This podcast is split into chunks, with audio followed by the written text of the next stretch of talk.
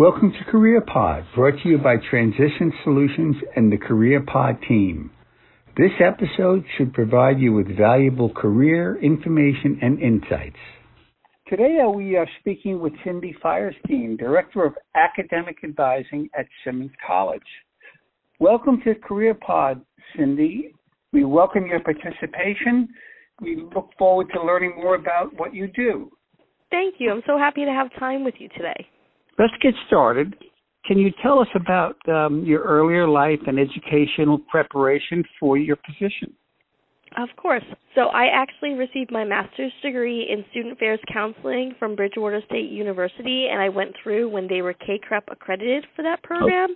Okay. And through that program, it allowed me to get um, about six to seven hundred hours of internship experience with academic advising and career advising at such institutions as Wheaton College, Dean College, as well as Bridgewater State.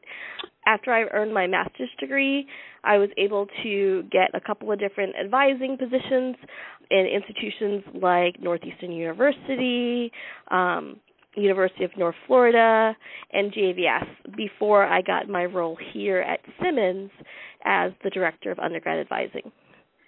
Well, I have to say, uh, you had a, numerous uh, academic experiences in different environments. Did you find that that gave you um, overall strengths? Yes, having these different experiences allowed me to learn how to work with different student populations.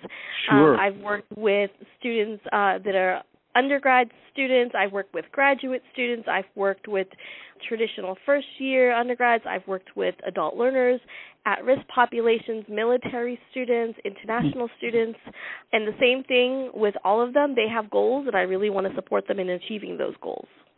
Okay. I want to learn about you know your basic tasks and responsibilities how do you interface with the students and what what do you do every day in in that objective well, my role is the director, and I'm able to do the ins and outs of, you know, managing the department. I supervise a professional advising team of five professionals, several different student workers, as okay. well as our peer advisors. When I'm not managing the office, I really get to enjoy. My favorite part is working with my students. I do also have a caseload of students. Okay, I have that's first great. year students. Yeah, I have first year students that I work closely with. I'll meet with them one on one over the phone, in person, or via Zoom from the point of admissions through their um, the end of their first year before they transition to a faculty advisor in their declared major. I also work very closely with our adult learner population as well as our online adult learners. Sure, and they would be all undergraduate students. Correct, correct. Here at Simmons, I work with um, all undergrads. When I was at Northeastern University, um, in an advising role, I worked with online undergraduate and graduate students. Sure. I noticed that uh, you have reached a certification as a global career development facilitator. Can you just tell me a little bit about that, Cindy? Yes, that was a, an extensive training that I went through a couple of years ago um, that helped me further enhance my skill sets to be an, a career advisor. So I'm right. able to support people with finding the right career path, looking at salaries in the marketplace, updating their resumes, working on mock interview skills, anything right. they'll need to help them figure out what's their right profession and prepare them for that workforce and the interview process. Sure, and I noticed there's a global, um, you know, mention uh, on that. Uh, do you have a number of international students that you also advise? Some of the students in my caseload may be international students, and I've worked very closely with um, the Global Education Department here at Simmons. So I have worked with international students, and they usually need to be at least full time status academically with 12 to 18 credits to be able to stay in status here as students. Sure. Do you use any uh, instruments, testing instruments, uh, interest instruments, ways to uh, sort of open up the uh, discussion with a student? when I'm working with the students, I really like to figure out where they're at. Um, right. Me personally, I use um, the developmental academic model to s- kind of get to know the student, see where they're at. Um, if they come in to like adjust their schedule, I want to figure out, you know, what's going on, why are they looking to adjust that schedule, How, can I help them with that? Right. Um, sometimes the meeting you think is going to be a textbook advising meeting, and it throws you for a loop, and you need to bring out a box of tissues to support them. Um, so in addition sure. to the academic buying piece, like I said, I like to meet the student where they are and support them and connect them with any support resources outside of my office that they may need to be successful, both academically and as um, a student here at Simmons. Sounds like an exciting position. I was uh, wondering about testing. You know, and some academic environments are using uh, Myers Briggs. You know, some use a predictive index. Uh, it's not a necessary thing at the uh, admissions level, but uh, do they have any impact in your work?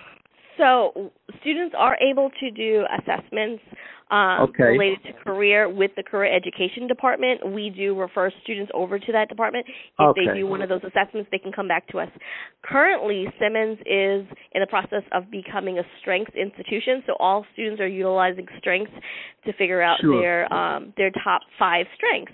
And in our advising meetings, we are utilizing that to kind of help them grow and develop more positive outlooks on themselves and see how that kind of plays into um, how well they do in school and maybe what profession they might be going into.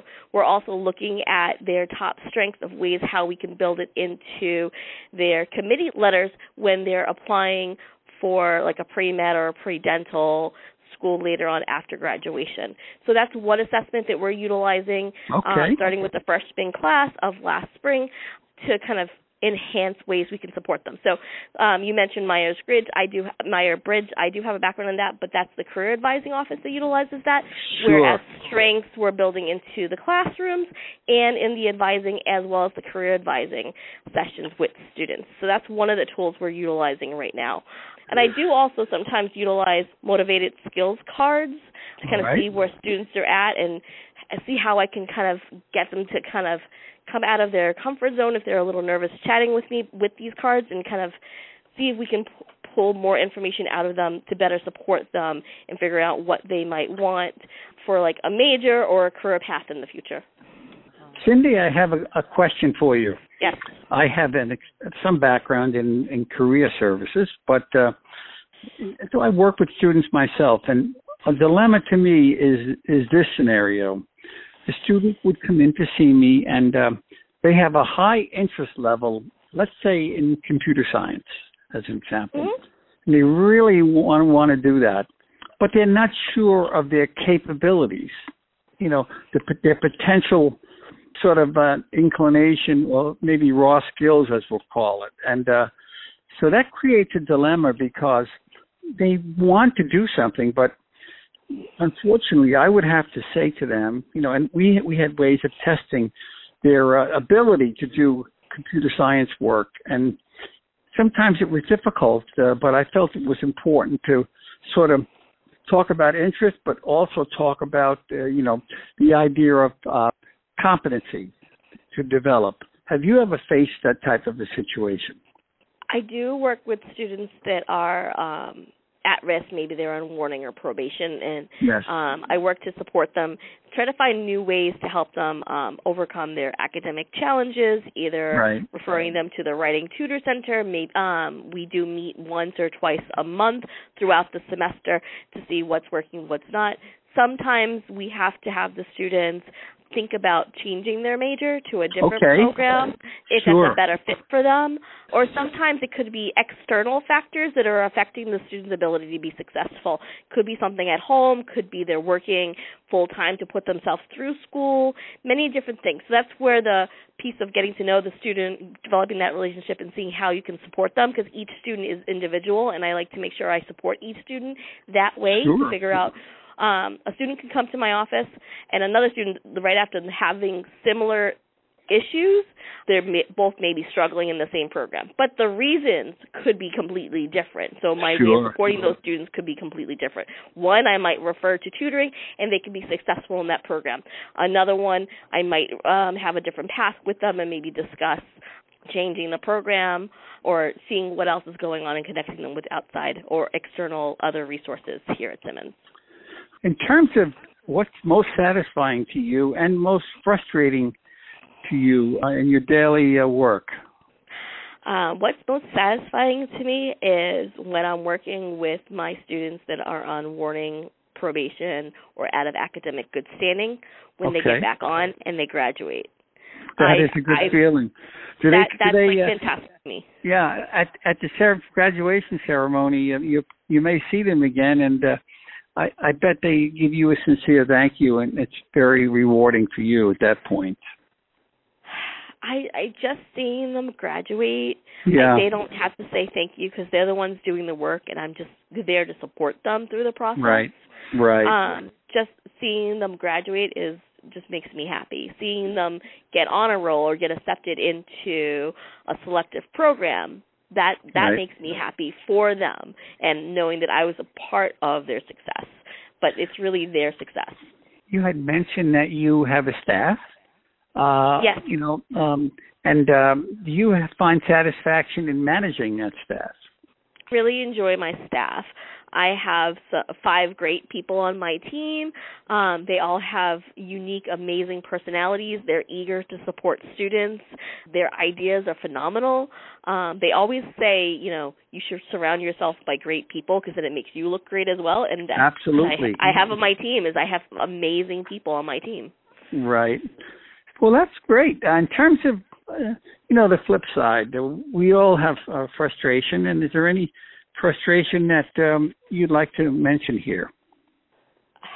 Well, we're in the process of transitioning from one technology tool to another. Sometimes technology glitches are out of your control um, that may delay something that you're working on. Okay. So that that's sometimes um, kind of a frustration of mine is you know it's nobody's fault. It just glitches sometimes happen, but then it kind of throws you for a re- like a loop, and then Right. you just have to kind of regroup and sometimes redo what you've already done. Once again, it's nobody's fault. Glit- like things happen with technology that are out of people's control, and it just it happens. So And the transition is always difficult. yes, Is that your essentially your database of students and, and their particular uh, characteristics? We are transitioning from one system to the next right now. So um, our IT department has been phenomenal to help us and other departments through the transition. It's just once I said uh, glitches and then transitioning to something new does take time uh, to make sure it's perfect, it's working great. So that's one of the frustrations I currently have is just transitioning to, from one system to the next. Cindy, what advice would you give to someone who's considering uh, a career in the field of uh, undergraduate academic advising? I would say look into uh, higher ed or student affairs or a counseling based master's program. Um, Right. Most positions will require a master's degree.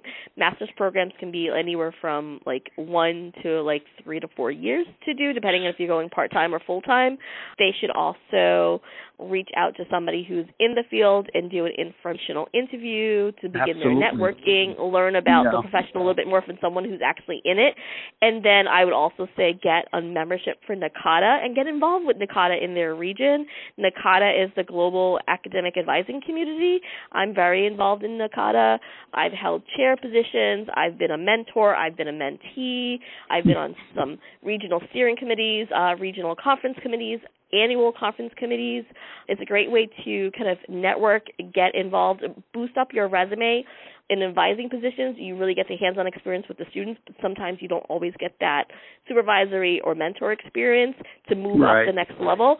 And we're, um, being involved in NACADA, you can get those in mentor or chair roles. So that's a great way to kind of be involved, stay up to date with trends in the field, network, which helps um, also in the long run when you're job searching, or just Yes. wanting to collaborate with different departments and different institutions. So Okay. master's degree, informational interview, and getting involved in NACADA are the three things I would say. How about uh, um, internships? Uh, would that be advantageous as well? it would be fantastic if during their graduate studies when they're getting their master's degree to get a graduate assistantship um, in an advising office or an office similar to that like a career um, advising office to get those experiences if someone's um, still an undergrad but thinking about it maybe becoming a peer mentor um, to begin that process as well Okay. The last question I have is, is a little different, but um, has luck, either good or bad luck, played a role in your career? A little of both. I'd say I yes. One one door sometimes closes, another one opens. They say, and that Yeah. happened to me once before, um, and it really allowed me to become um, the director of this position that I have now.